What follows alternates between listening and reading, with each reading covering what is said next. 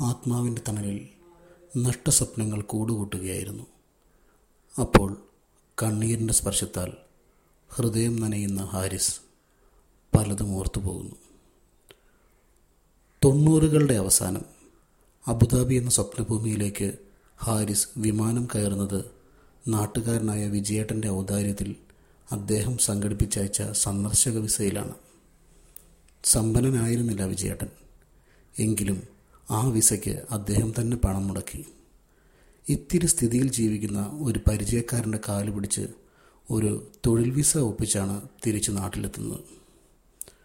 വിജയേട്ടൻ നീട്ടിത്തന്ന കരം പിടിച്ചാണ് ഇന്നത്തെ ഇത്തിരി സമ്പാദ്യമുള്ള ഒരു സുരക്ഷിത ജീവിതത്തിലേക്ക് താൻ നടന്നു വന്നതെന്ന് ഹാരിസ് ഇന്നും ഓർക്കുന്നു. പ്രത്യുപകാരം ചെയ്യുന്നുവെന്ന തോന്നലില്ലാതെ തന്നെ സാമ്പത്തികമായും അല്ലാതെയും പല സന്ദർഭങ്ങളിലും വിജയനെ ഹാരിസ് സഹായിച്ചു. പക്ഷെ കാലം ഇപ്പോൾ ഹാരിസിനെ കൊണ്ടു നിർത്തിയത് ഒരു വലിയ ധർമ്മസങ്കടത്തിന് നടുവിലാണ്. അബുദാബി ഷംസ് ഇലക്ട്രിക്കൽ ഫാക്ടറിയിലായിരുന്നു വിജയന് ജോലി. ഹെൽപ്പറായി തുടങ്ങിയ അയാളുടെ തൊഴിൽ ജീവിതം മുപ്പത്തിയഞ്ച് വർഷങ്ങൾക്കിപ്പുറം ഒരു ശരാശരി മെക്കാനിക് സൂപ്പർവൈസർ എന്ന നിലയ്ക്ക് മാത്രമേ ഉയർത്തപ്പെട്ടുള്ളൂ. ജീവിതത്തിൽ അയാൾ വലിയ നേട്ടമായി കണ്ടത് സ്നേഹമയിയായ ഭാര്യയും നാല് മക്കളുമാണ്. നാട്ടിൽ സ്വന്തമായി ഒരു വീട് വാങ്ങാൻ കഴിഞ്ഞതും സൗഭാഗ്യമായി കരുതി. എന്നാൽ വിജയന്റെ ജീവിതം ഇപ്പോൾ അത്ര സുഖകരമായല്ല കടന്നു പോകുന്നത്. മകളെ കല്യാണം കഴിപ്പിച്ചയച്ചതിന്റെ കടബാധ്യത ബാക്കി നൽകുന്നു. മൂന്ന് ആൺമക്കളും കല്യാണം കഴിച്ചു. അതിൽ രണ്ട് മക്കൾ സ്വന്തം കുടുംബങ്ങളുമായി വീട്ടിൽ നിന്ന് മാറി താമസിച്ചു. കഴിഞ്ഞ വർഷം പെട്ടെന്നൊരു ദിവസം ആരോടും യാത്ര പറയാൻ നിൽക്കാതെ അയാളുടെ ഭാര്യ മരണത്തിന്റെ കൈപിടിച്ച് വീട് വിട്ടിറങ്ങിപ്പോയി. ഭാര്യയുടെ വേർപാട് അയാളെ തീർത്തും ഒറ്റപ്പെട്ട മാനസികാവസ്ഥയിൽ കൊണ്ടുചെന്നെത്തിച്ചു കമ്പനിയിൽ നിന്ന് പിരിയാൻ മാസങ്ങൾ മാത്രമാണ് ബാക്കിയുണ്ടായിരുന്നത്. റിട്ടയർമെന്റ് പണം കൊണ്ടുവേണം നിലവിലുള്ള എല്ലാ കടങ്ങൾക്കും പ്രതിവിധി കണ്ടെത്താൻ. ആൺമക്കളെ ആശ്രയിച്ച് ജീവിക്കേണ്ട അവസ്ഥ വരാൻ പോകുന്ന വിജയന്റെ മനസ്സ് ആദ്യ കൊണ്ട് പിടച്ചു. ഉത്തരമില്ലാത്ത ആലോചനകൾക്ക് നടുവിലേക്ക് ഒരു അവധി ദിവസം ഹാരിസ് തന്റെ മൂന്ന് സുഹൃത്തുക്കളുമായി കയറി വന്നു. ഭക്ഷണമൊരുക്കി നേരമ്പോക്കുകളും കളിചിരികളുമായി അവർ ആ ദിവസം ആഘോഷം കൊണ്ട് നിറച്ചു. മനസ്സിന്റെ പിരിമുറുക്കമയഞ്ഞു വിജയനും അവരോടൊപ്പം കൂടി. മടങ്ങും മുമ്പ് ഹാരിസ് തന്റെ കൂട്ടുകാരെ പങ്കാളികളാക്കി അബുദാബി ബിഗ് ടിക്കറ്റ് വാങ്ങുന്ന കാര്യം പറഞ്ഞു. ബിഗ് ടിക്കറ്റ് ലോട്ടറി എന്ന ആ ഭാഗ്യപരീക്ഷണത്തിൽ പങ്കാളിയാവാൻ വിജയന് നൂറ് മനസ്സായിരുന്നു. കയ്യിലുള്ള പൈസയെല്ലാം നുള്ളിപ്പെറുക്കി അയാൾ കൂട്ടുകാരിൽ ഒരാളെ ഏൽപ്പിച്ചു. ഷെയർ തികയണമെങ്കിൽ ഇരുപത് ദൃഹം കൂടി വേണം. വിജയന്റെ മുഖം നിരാശയിൽ മുങ്ങി. ഹാരിസ് ഇടപെട്ടു. അത് സാരമില്ല. കുറവുള്ള പൈസ ഞാൻ തന്നോളാം. ടിക്കറ്റ് വാങ്ങി സൂക്ഷിച്ചത് ഹാരിസ് തന്നെയാണ്. ലോട്ടറിയിൽ വലിയ പ്രതീക്ഷ വിജയൻ വെച്ച് പുലർത്താൻ തുടങ്ങി. മറ്റുള്ളവർ മറന്നിട്ടും നറുക്കെടുപ്പ് ദിവസം വിജയൻ മനസ്സിൽ കുറിച്ചിട്ടു. ആ ദിവസത്തിനായി പ്രാർത്ഥനയോടെ കാത്തിരുന്നു. വിളിക്കുമ്പോഴും ലോട്ടറിയെക്കുറിച്ചാണ് വിജയൻ സംസാരിക്കുന്നത്. ഒന്നാം സമ്മാനം നമ്മളെ തേടി വരുമെന്ന പ്രത്യാശ അയാൾ ആവർത്തിക്കുകയും ചെയ്യും. ലോട്ടറി നറുക്കെടുപ്പിന് മൂന്ന് ദിവസം മുൻപ് കടുത്ത നെഞ്ചുവേദന വന്ന് വിജയൻ ആശുപത്രിയിലായ വിവരമറിഞ്ഞ് ഹാരിസും കൂട്ടുകാരും ആശുപത്രിയിലെത്തി. ഡോക്ടർ ഹാരിസിനെ ക്യാബിനിൽ വിളിച്ച കാര്യം പറഞ്ഞു. വിജയന്റെ ഹൃദയം അപകടത്തിലാണ്. മാസീവ് അറ്റാക്കാണ്. സർജറി അത്യാവശ്യമാണ്. വിജയന്റെ ജീവൻ തങ്ങൾ സുഹൃത്തുക്കൾക്ക് വിലപിടിപ്പുള്ളതാണെന്ന് ശരിയായ ചികിത്സ നൽകി അദ്ദേഹത്തെ ആരോഗ്യത്തോടെ തിരിച്ചു തരണമെന്നും ഹാരിസ് ഡോക്ടറോട് അഭ്യർത്ഥിച്ചു. ചികിത്സയ്ക്ക് എന്ത് ചിലവ് വന്നാലും അത് ഞങ്ങൾ ഏറ്റെടുത്തുകൊള്ളാമെന്ന് ഉറപ്പും കൊടുത്തു. വിജയൻ വളരെ ക്ഷീണിതനായിരുന്നു. ഹാരിസിന്റെ കൈ ചേർത്ത് പിടിച്ചാൽ ചോദിച്ചു ഞാൻ ഉടനെ മരിച്ചു പോകുമല്ലേ ഹാരിസ്?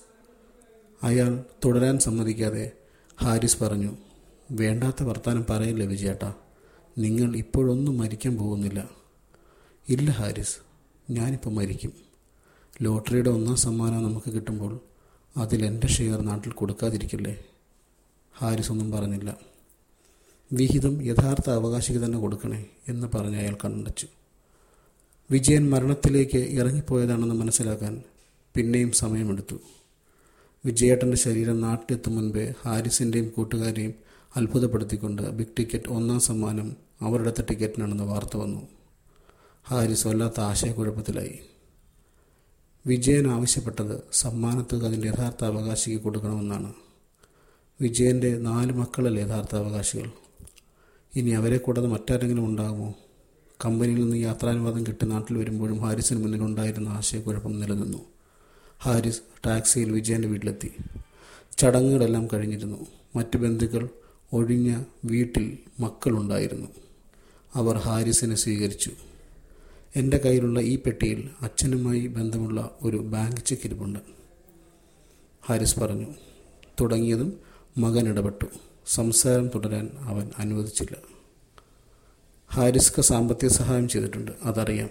പക്ഷേ അച്ഛൻ കടം വാങ്ങിയിട്ടുണ്ടെങ്കിൽ അത് അച്ഛന് തന്നെ അച്ഛനിൽ നിന്ന് തന്നെ വാങ്ങണമായിരുന്നു. ഇത് ഞങ്ങളിൽ നിന്ന് ഈടാക്കാൻ നോക്കല്ലേ? ഹാരിസ് കാര്യം വ്യക്തമാക്കാൻ ശ്രമിച്ചിട്ടും ഇളയവൻ ഇടപെട്ടു. വലിയേട്ടൻ പറഞ്ഞില്ലേ കാര്യം അച്ഛനുണ്ടാക്കി വെച്ച ബാധ്യത ഞങ്ങളെന്തിനാണ് എടുക്കുന്നത്? രണ്ടാമനും പറഞ്ഞു അച്ഛന്റെ കടങ്ങൾ ഏറ്റെടുക്കാനാവില്ലെന്ന്. കണ്ണീരോടെ വിജയേട്ടന്റെ മോൾ ഗൗരി ഓടി വന്നു. ഒന്നും കാര്യമാക്കല്ലേ ഹാരിസ്ക? എന്റെ ചേട്ടന്മാരോട് വഴക്ക് പിടിക്കുകയും വേണ്ട. എനിക്കറിയാം അച്ഛന് കുറേ കടങ്ങളുണ്ട്. ഈ വീട് വെച്ചതും ഞങ്ങൾ മക്കളെ പഠിപ്പിച്ചതിലുമൊക്കെ എന്നെ കല്യാണം കഴിപ്പിച്ചതിലും ഒക്കെ വന്നത് അച്ഛനെ കടങ്ങൾ. അമ്മ എല്ലാം പറഞ്ഞിട്ടുണ്ട്. സാരത്തുമ്പിൽ ചുറ്റിപ്പിടിച്ചിരിക്കുന്ന കൈ നിവർത്തി ഗൗരി ഹാരിസിനെ നേരെ നീട്ടി അവളുടെ കൈത്തറത്തിൽ ചെറിയ താക്കോലിരിപ്പുണ്ടായിരുന്നു. എന്റെ കല്യാണത്തിന് അച്ഛൻ തന്ന സ്വർണത്തിൽ കുറച്ച് ബാങ്ക് ലോക്കറിലിരിപ്പുണ്ട് അത് വെച്ച് അച്ഛന്റെ കടം ഒഴിവാക്കി തരണം. അവൾ പറഞ്ഞു പൊള്ളിയ വേദനയിൽ അയാൾ ചാടി എഴുന്നേറ്റു. മോളെ ഗൗരി ഞാൻ വന്ന് നിന്റെ അച്ഛൻ എന്തെങ്കിലും സഹായം ചെയ്തിട്ടുണ്ടെങ്കിൽ അത് തിരിച്ചു ചോദിക്കാനല്ല. നിറഞ്ഞ കണ്ണുകൾ ചോരാതിരിക്കാൻ ശ്രമിച്ചുകൊണ്ട് ഹാരി സൂട്ട് കേസ് കയ്യിലെടുത്തു. വിറയ്ക്കുന്ന കൈകൾ കൊണ്ട് ബാങ്ക് ചെക്ക് പുറത്തെടുത്തു. ഗൗരി ചെക്കിൽ ഞാൻ വലിയൊരു തുക എഴുതിയിട്ടുണ്ട്. അത് എന്റെ അച്ഛൻ അബുദാബി ലോട്ടറി അടിച്ചിട്ട് വിഹിതമാണ്.